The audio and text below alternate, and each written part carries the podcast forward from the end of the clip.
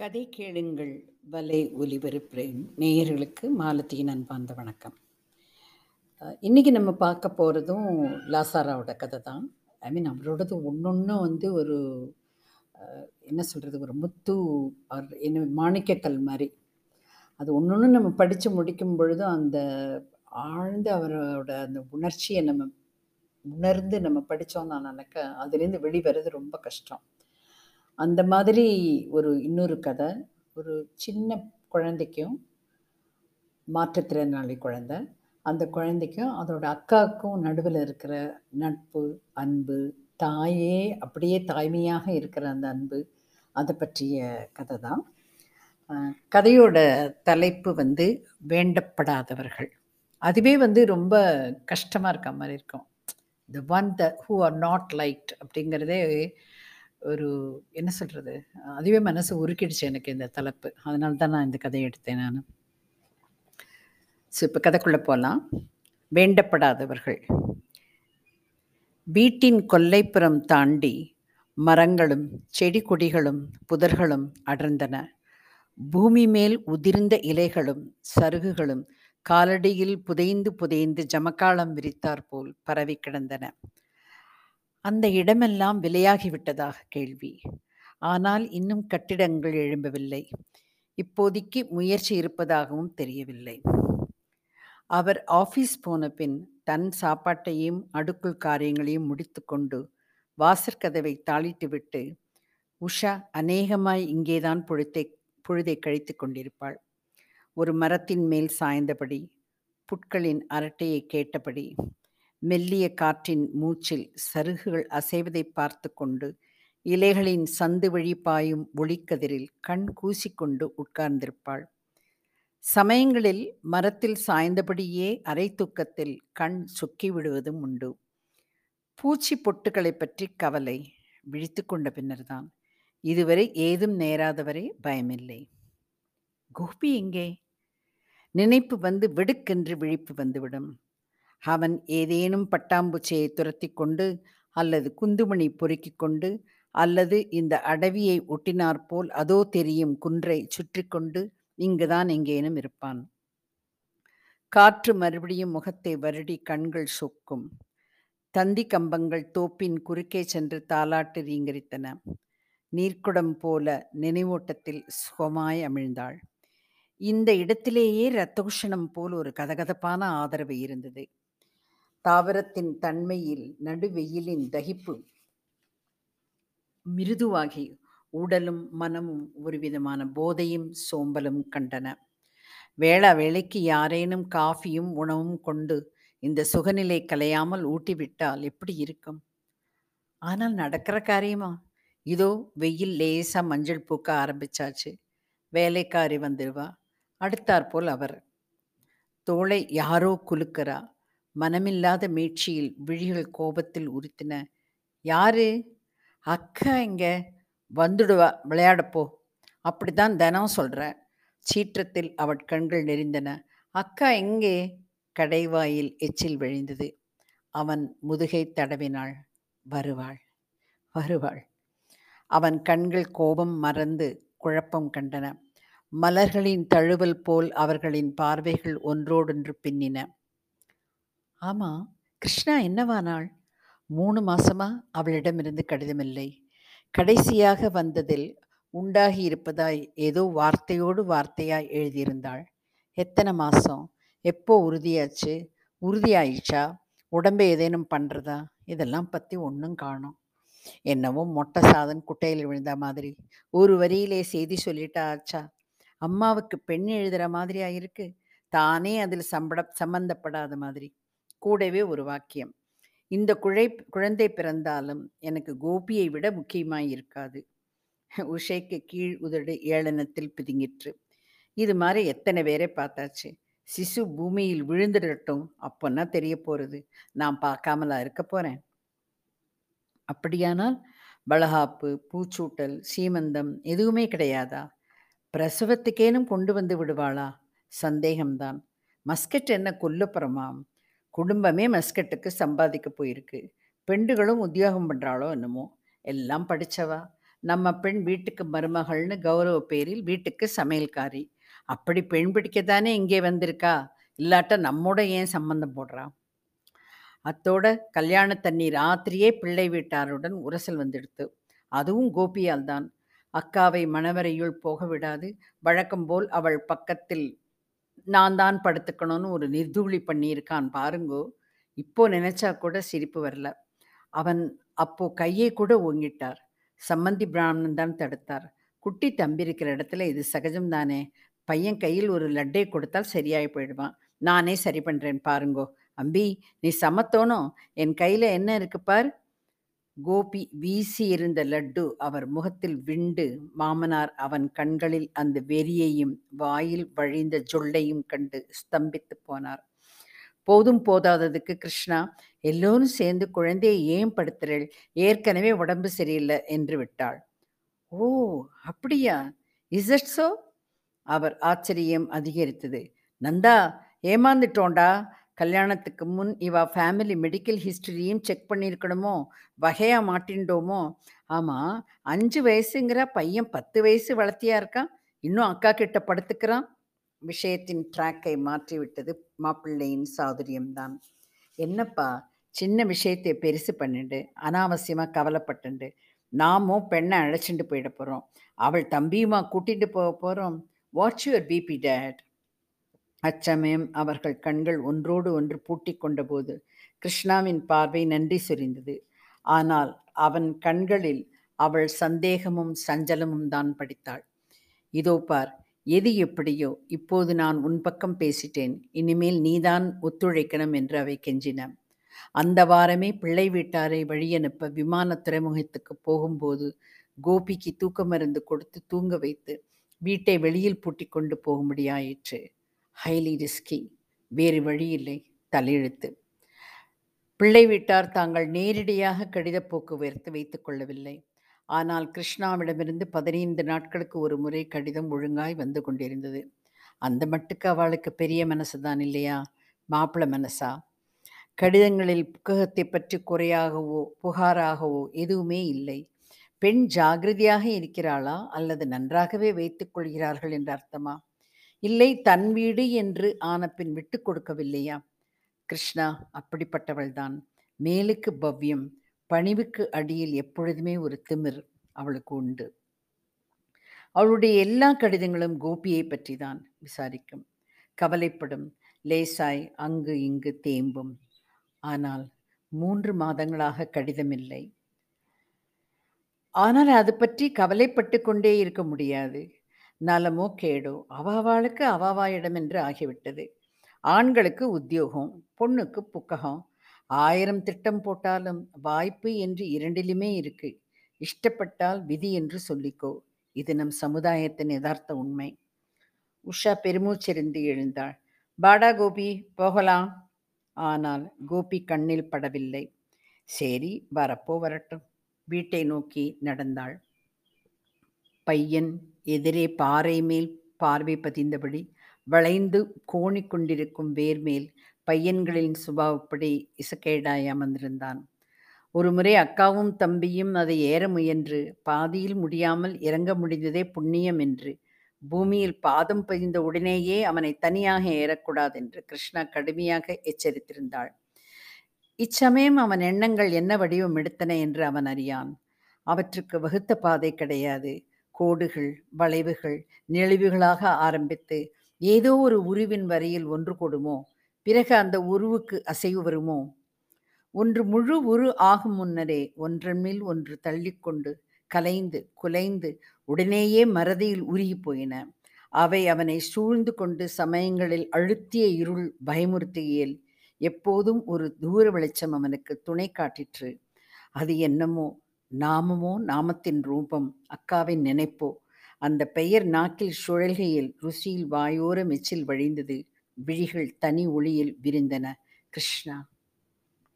கிருஷ்ணாவுக்கு இருபது வருடங்களுக்கு பின் இடையில் பேறு இல்லாது கருவுற்றதாய் உணர்ந்ததும் உஷா வியப்பும் வெறுப்பும் கோபமும் ஆனாள். ச, இது என்ன விபரீதம்! இப்போ கிருஷ்ணாவுக்கு கல்யாணமாகியிருந்தால் தாம் பாட்டியா இருப்பாளே. கலைக்க முயற்சிகள் பலிக்கவில்லை. வேலை தப்பி போச்சோ அல்லது கரு அத்தனை வலிவோ அவருக்கு இஷ்டமில்லை. அவர் தெய்வ பக்தி மிக்கவர். சிசுஹத்தி மகாபாபம். அதனால் என்ன மாமி, வீட்டுக்கு ஒரு ஆள ஆண் பிள்ளை பிறக்க வேண்டாமா, வம்சம் விருத்தியாக வேண்டாமா என்று சொன்னவர் சொன்னாலும் அவர்களே தங்கள் புறங்கைக்கு பின்னால் ஒளிந்து கொண்டு சிரிக்கவில்லை என்று சொல்ல முடியுமா?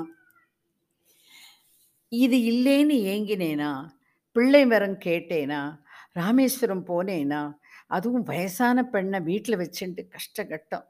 தன்னைத்தானே நொந்து கொள்ள முடியும். யாரிடம் சொல்லிக்க முடியும்? சொல்லிக்கணுமா என்ன? கைப்புண்ணுக்கு கண்ணாடியா? அதன் பிறப்பும் திடீர். இன்னும் இருபது நாளைக்கு முன் எதிர்பார்க்கவில்லை. அடுக்குள்ளில் பாதி சமையலில் வலி கண்டுவிட்டது. படுக்கை அறைக்குள் போக நேரமில்லை, முடியவில்லை. கூட்டத்திலேயே நேர்ந்து விட்டது. அண்டையில் கூப்பிட அவகாசமில்லை. யாரும் இல்லை கிருஷ்ணாவை தவிர. பிரசவம் கிருஷ்ணாவின் ஒத்தைய ஒத்தாசையோடு தான். அவமானத்தின் மேல் அவமானம். உஷா அழுதுவிட்டாள். குழந்தை பெரிதாய் சிப்பாய் இருந்தது. அப்பவே தலைமையில் காடு, மார்பில் பெரிதாய் மச்சம். அழுகை ராட்சசம். நாளடைவில் பார்வை நிலைத்து குறிப்பாகி அவள் மேல் பதிந்ததும் அதில் ஏதோ குற்றச்சாட்டு அவளுக்கு தோன்றிற்று. என்னை ஏன் பிறப்பித்தாய்? அப்படி தோன்ற தன் மனசுதான் காரணம் என்று தெரிந்தாலும் உஷா அச்சுற்றாள். அதன் நோக்கு அவள் முதுகின் பின்னாலும் தொடர்வது போல் பிரமை தட்டிற்று. சுருக்கவே தாய்ப்பாலை நிறுத்திவிட்டாள். முதலில் அன்பு சுரந்தால்தானே பால் சுரக்கும். இருப்பதை உண்கையிலும் அவள் உயிரையே உறிஞ்சுவது போன்ற அதன் மூர்க்கத்தில் உஷா இழைக்க ஆரம்பித்து விட்டாள். அவளுக்கு அதன் மேல் பாசம் பொங்கி வழியவில்லை. அதெல்லாம் புத்தகத்தில் படிக்கும், சினிமாவில் கேட்கும் டயலாக். அந்த மாதிரி பாசம் கிடையாது. பாசம், காதல், தியாகம் இவை நிரந்தர பொய்கள். நம்மையே நாம் கிச்சு கிச்சு மூட்டிக்கொண்டு பொய்களை ஸ்தாபித்துக் கொள்கிறோம். உஷாவே ஒரு மாதிரியான ஆசாமி. அவளுடைய இயல்பு இப்படிதான் என்று கணிப்பதற்கு சிரமமானவள். ஆனால் அவளுக்கு வாழ்க்கையில் சித்தாந்தம் இல்லாமல் இல்லை. எல்லாம் எனக்கே வாழ்க்கையை பணயமாக வாரிக்கொள்ள முடியாது. எப்பவுமே எனக்கு அனுகூலமாய் சீட்டு அமையாது. ஓரளவு விட்டு கொடுக்கத்தான் வேண்டும். எனக்கு தெரியாதா? ஆனால் விட்டு கொடுப்பதற்கு அதனதன் எல்லையை தன்னுள் வகுத்திருந்தாள். அதற்கு மேல் நோ. வானமே இடிஞ்சு விழுந்தாலும் நோ. சித்திரத்தை விட சுவர்தான் முக்கியம். ஆம், எதனோடையும் அப்பளத்து மாய் மாதிரி ஏன் ஈஷிக்கணும்? அதில் என்ன அர்த்தம் இருக்கிறது? பார்க்க போனால் பின்னால் அலுப்பு, ஏமாற்றம், துரோகம், அவஸ்தை என்று நஷ்டம்தான் மிச்சம். அவளுள் ஒரு பத்ர பிரதேசம் இருந்தது. அங்கு யாரும், கணவர் கூட அனுமதி இல்லை. Out of bounds, prohibited area. அதன் மையத்தின் அமைதியில் வீற்றிருக்கத்தான் ஆசை, சுகம். அதனால் சுயநலக்காரி, சோம்பேறி என்று அர்த்தமல்ல. வீட்டை அவ்வப்போது தானே அலம்பி, தானே சுத்தப்படுத்தி, காட்ரேஜிலிருந்து புடவை துணிமணிகளை எடுத்து கீழே போட்டு மறுபடியும் மடித்து புது புது விதமாய் அடுக்கி தானுண்டு தன் காரியம் உண்டு. முசுடும் இல்லை. அதற்காக கைகொட்டி வாய்விட்டு சிரிப்பவள் அல்ல. நான் மலிவு பண்டம் இல்லை. எனக்கு என் கௌரவம், என் நிறைவு, என் பத்திரம், என் சுத்தம், என் ஒழுங்குபாடு உண்டு. இந்த ஒழுங்குபாடுள் இந்த பையனின் பிரவேசம் அதை கலைத்தது மட்டுமல்ல, அவளுடைய தீவையே உலுக்கிற்று. இந்த உலுக்கலை அவள் விரும்பவில்லை. அதனால் குழந்தையுடன் அவளால் ஒட்ட முடியவில்லை. அதற்காக குப்பத்தொட்டியில போட்டுவிட முடியுமா? குழந்தை வளர்த்தியாயிருந்தானே தவிர சுறுசுறுப்பு இல்லை. கண்களில் சூசகை இல்லை. பல சமயங்களில் உள்நோக்கி விட்டாற்போல் ஒளிமங்கின. இப்பவே தியானமா? ஜடபரதர் நம்மாழ்வார் மாதிரி அவதாரம் என்று கொள்வதா? சிரிப்பு வந்தது. பேச்சும் சரியாக வரவில்லை. மழலையாகவே இருந்து விடுவானோ? அப்படியே எல்லாமே மழமையாகிடுமோ? ஸ்பெஷலிஸ்ட் எல்லா பரீட்சைக்கு பின் தனியாக கோளாறு ஏதும் தெரியவில்லை. வளர்ச்சி சற்று தாமதமாகிறது. தாமச பிறவி அல்லவா? போக போக நார்மல். ஏன் இந்த மதந்த கதியை சேர்த்து வைத்து அதிபுத்திசாலியே ஆகிவிடலாம். பையனை அனாவசியமாக துரிதப்படுத்தாதீர்கள்.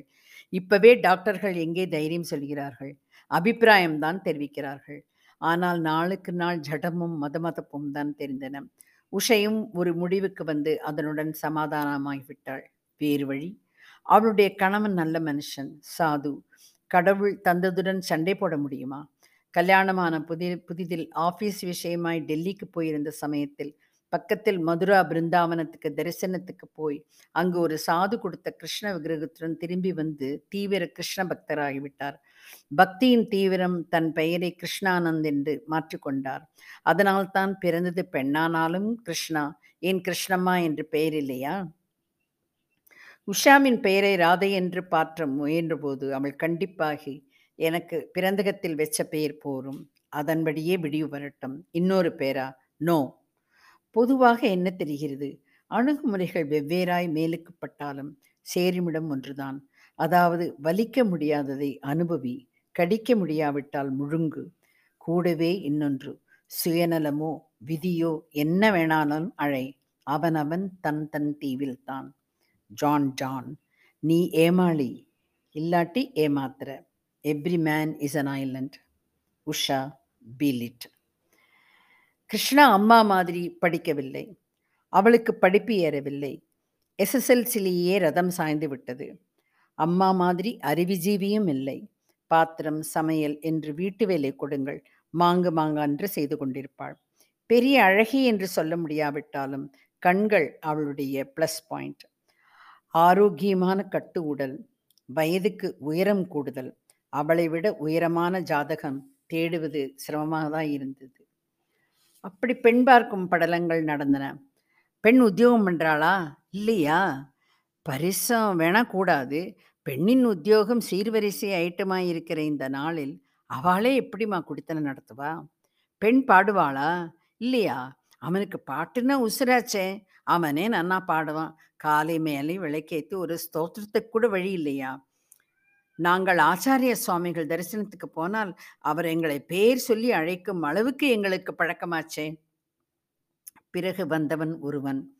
அவளை கண்ணாலேயே துகிலிரிச்ச போது கிருஷ்ணா கோபம் வெறுப்பும் பயமாகிவிட்டாள்.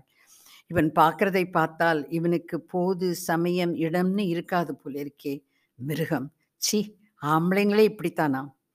இன்னும் இரண்டொரு கேஸ்களில் அவளே பரிகசிக்கும்படி ஆகிவிட்டது. எங்கிருந்தப்பா இதில் பிடிச்சேள்? நான் நெட்டை தான் ஒப்புத்துக்கிறேன். அதுக்காக என் ஆம்படையான இடுப்பில் தூக்கி வச்சுட்டு நடமாட முடியுமா? இத்தனைக்கும் கிருஷ்ணாவிற்கு தோஷ ஜாதகம் இல்லை. ஆனால் நாட்கள் நடந்து சென்றன. கிருஷ்ணானந்த் பூஜை பண்ணி கொண்டிருந்தார். உஷா வீட்டில் சாமான்களை பர்னிச்சர்களை இடம் மாற்றி மாற்றி அமைத்து அலமாரியில் பொருட்களை விதவிதமாய் அடுக்கி கொண்டிருந்தாள். கிருஷ்ணா பாத்திரங்களை பற்று போக நன்றாய் சுரண்டி பளபளக்க தேய்த்து கொண்டிருந்தாள். எவரையும் பொறுப்பு இல்லை என்று சொல்ல முடியாது. தை வந்து வந்து போய்க் கொண்டிருந்தன. ஆனால் வழி பிறக்கவில்லை. எல்லோருக்கும் வயது ஏறி கொண்டிருந்தது. இந்த சூழ்நிலையில் தாப பூமியில் கோடை மின்வெள்ளம் பாய்ந்தாற்போல் குழந்தை வந்து முளைத்ததும் கிருஷ்ணா அப்படியே வாரிக்கொண்டாள். அவளுடைய படுகையே புரண்டது. தாயானால்தான் தாய்மை என்று இல்லை, பெண்ணென்றாலே தாய்மைதான் என்று கிருஷ்ணாவிடம் தெரிந்தது. அந்த பச்சை புழுவின் அசிங்கங்களை அலம்புவது அவளுக்கு அசிங்கமாகப்படவில்லை. கிருஷ்ணாவிடம் அசிங்கமே இல்லை. பார்ப்பவருக்கு சற்று ஆச்சரியமாக கூட இருக்கலாம். குழந்தையை ஆற அமர குளிப்பாட்டி பளிச்சென்று துவட்டி துடைத்து தலைக்கு கமகமென அகில் புகையிட்டு உடுத்த வேண்டாம். கன்னத்தோடு கன்னம் வைத்து கொள்ளுகையில் கைகொள்ளாமல் சதைவழியும் அந்த உடம்பு தன்மேல் மெத்தென்று அமிழ்ந்துகையில் அந்த சுகத்தில் நெஞ்சு அடைத்தது. கண்கள் சொக்கின. அதுவும் அவளைத்தான் நாடிற்று. அவளிடம் தனி கொக்கரிப்பு, கைகால் உதைப்பு. அவளும் குழந்தையாகிவிட்டாள். குழந்தை காரியங்களிலிருந்து உஷா சீக்கிரமே விடுதலையானாள். குழந்தை தாயை அடையாளம் கண்டு கொண்டது. தாய் தேவையில்லை. அதற்குத்தான் பெரிய தன்னிஷ்டத்துக்கு ஆட்டி வைக்கும் தானும் சேர்ந்து ஆடும் அழுக்காத பெரிய விளையாட்டு பொம்மை கிடைச்சி போச்சே. தெல்ல தன்னாட்டி, தன்னாட்டி இல்லடா கண்ணாட்டி, தன்னாட்டி. கிருஷ்ணா கைகொட்டி சிரித்தாள். அவள் சிரிப்பில் பூ கொட்டிற்று. நட்சத்திரங்கள் உதிர்ந்தன. உள்ளே புண் ஆற்றும் தைலம் பொழிந்தது. நாளடைவில் காடுமில்லை தோப்புமில்லை என கொல்லைப்புறத்தில் படர்ந்திருக்கும் தாவரத்தின் அடர்த்தியில் அவர்களுக்கு அத்துப்படியில்லாத பொந்து வளை கூடு வேரின் கொணங்கித்தனம். அடிமரத்தின் முடிச்சோ கிடையாது.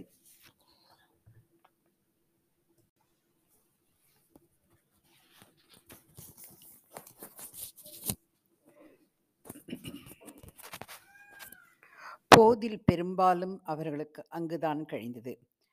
அவன் படும் ஆச்சரியங்களில் அவளும் புதிது புதிதாய் விஷயங்கள் கண்டாள். சிட்டுக்கள் பூமியில் தத்தி தத்தி புதருக்கு புதர் பரப்பு பறந்து பம்புகள் நடத்தின. கிளைகளில் மாறி மாறி உட்கார்ந்து பக்ஷி ஜாதிகள் அரட்டை அடித்தன. சருகுகள் சில இடங்களில் மிதிக்கு கணுக்கால் ஆழத்துக்கு புதைந்து செல்லமாய் சலசலத்தன.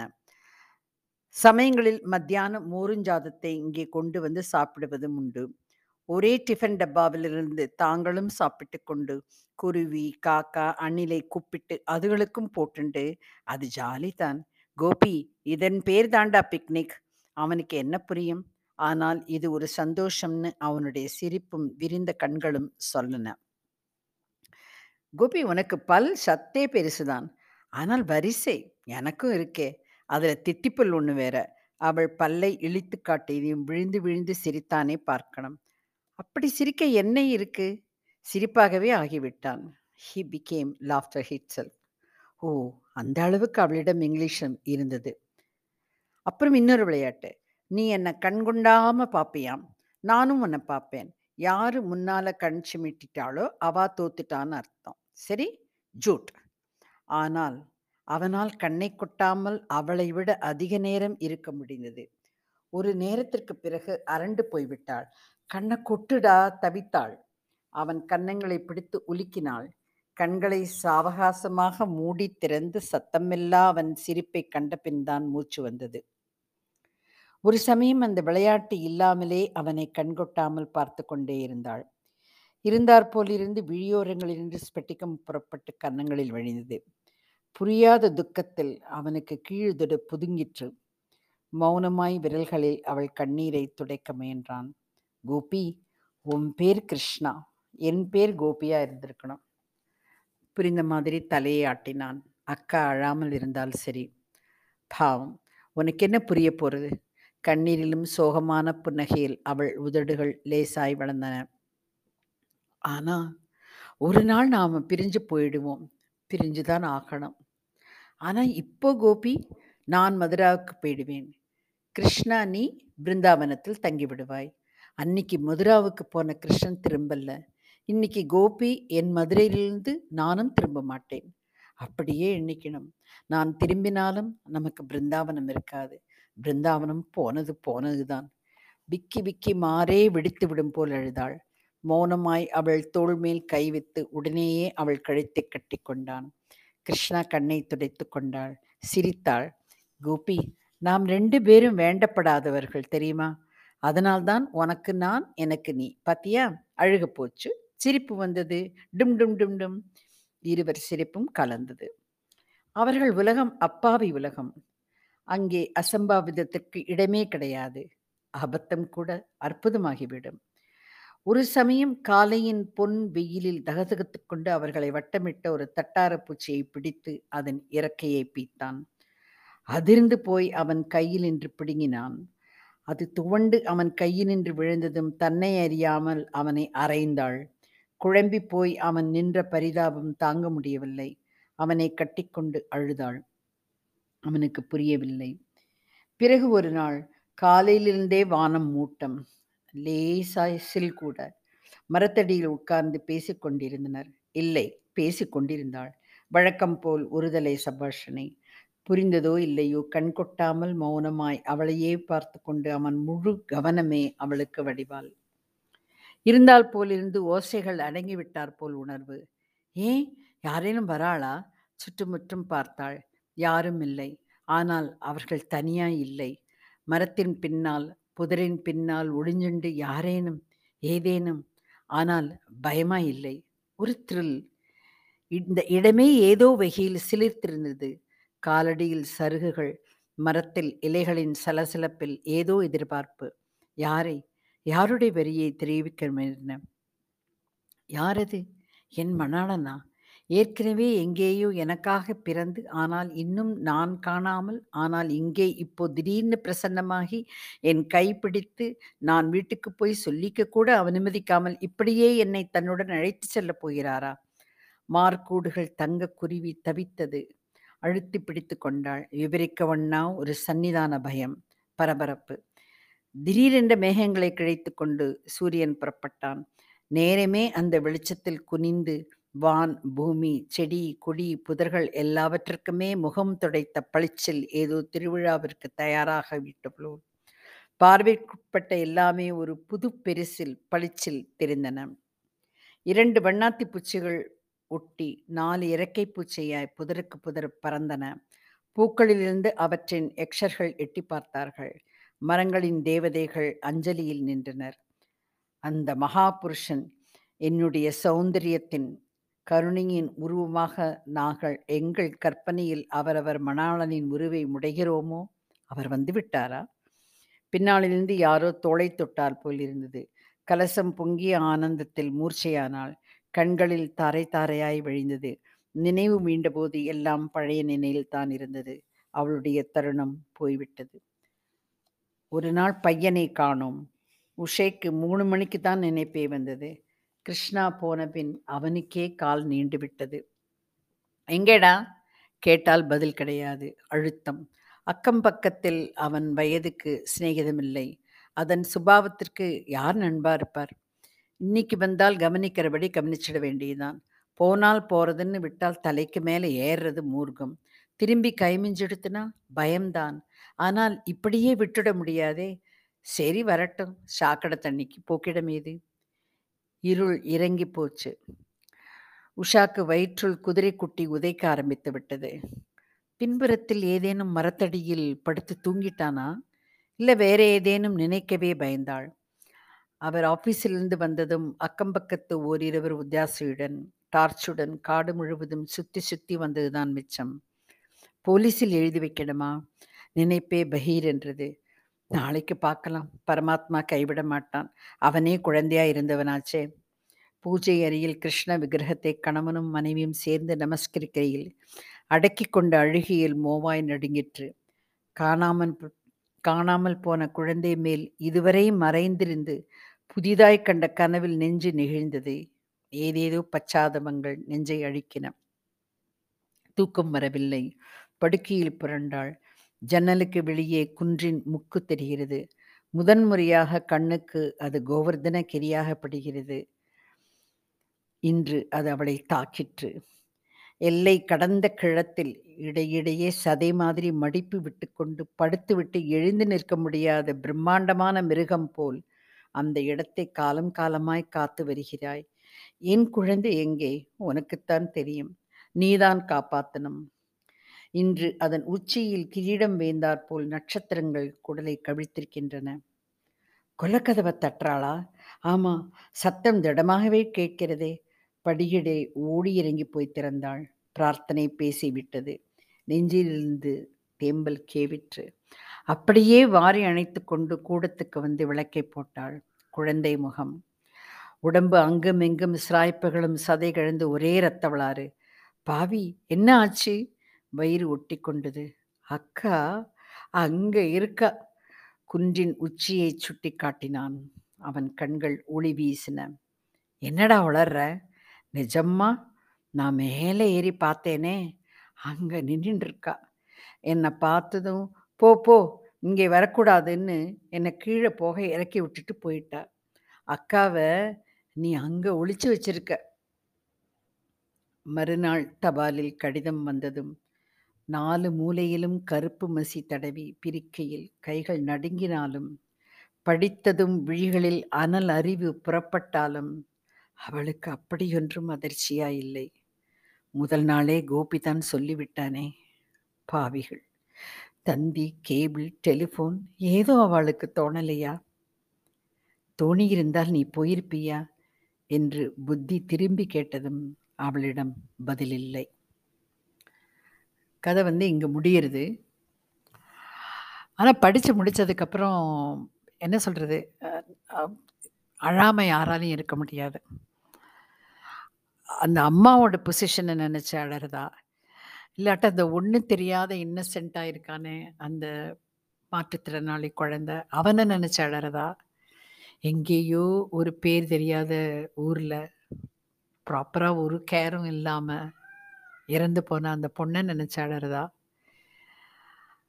எப்படி இவரால் இப்படி எழுத முடிகிறதுன்னு எனக்கு தோணும். ஆக்சுவலி இது எல்லாரோட லைஃப்லேயும் நடக்கிறது. வேண்டப்படாதவர்கள்னு சொல்கிறது ஒரு பர்டிகுலர் பாயிண்டில் நம்ம எல்லாருமே ஒரு சமயம் வேண்டப்படாதவர்களாக தான் இருந்திருக்கோம். அதுக்கப்புறம் நம்ம முதல்ல நம்மளாவே முயற்சி எடுத்து நம்மளாவே எதிர்நீச்சல் போட்டு முன்னுக்கு வந்து ஆஹ், வேண்டப்பட்டவர்களாக நம்ம ஆகிட்டோம்னு நம்ம நினைச்சிட்டு இருக்கோம். எல்லாமே அகைன் நம்மளோட நினப்பு தான் நினைக்கிறேன் நான். இந்த மாதிரி அவரோட ஒரு ஒரு கதையும் படித்து முடிச்சுட்டு நான் எப்படி அவர் வாழ்க்கையோட ஒரு ஒரு சின்ன சின்ன விஷயங்களையும் எப்படி அவர் பார்த்து எழுதியிருக்கார் அப்படிங்கிற போது, அடே அப்பா, அவர் எழுத்துலக சித்தர் தான், அதில் கொஞ்சம் கூட சந்தேகம் இல்லை அப்படின்னு சொல்லி விடைபெறுகிறேன். வணக்கம் மாலதி.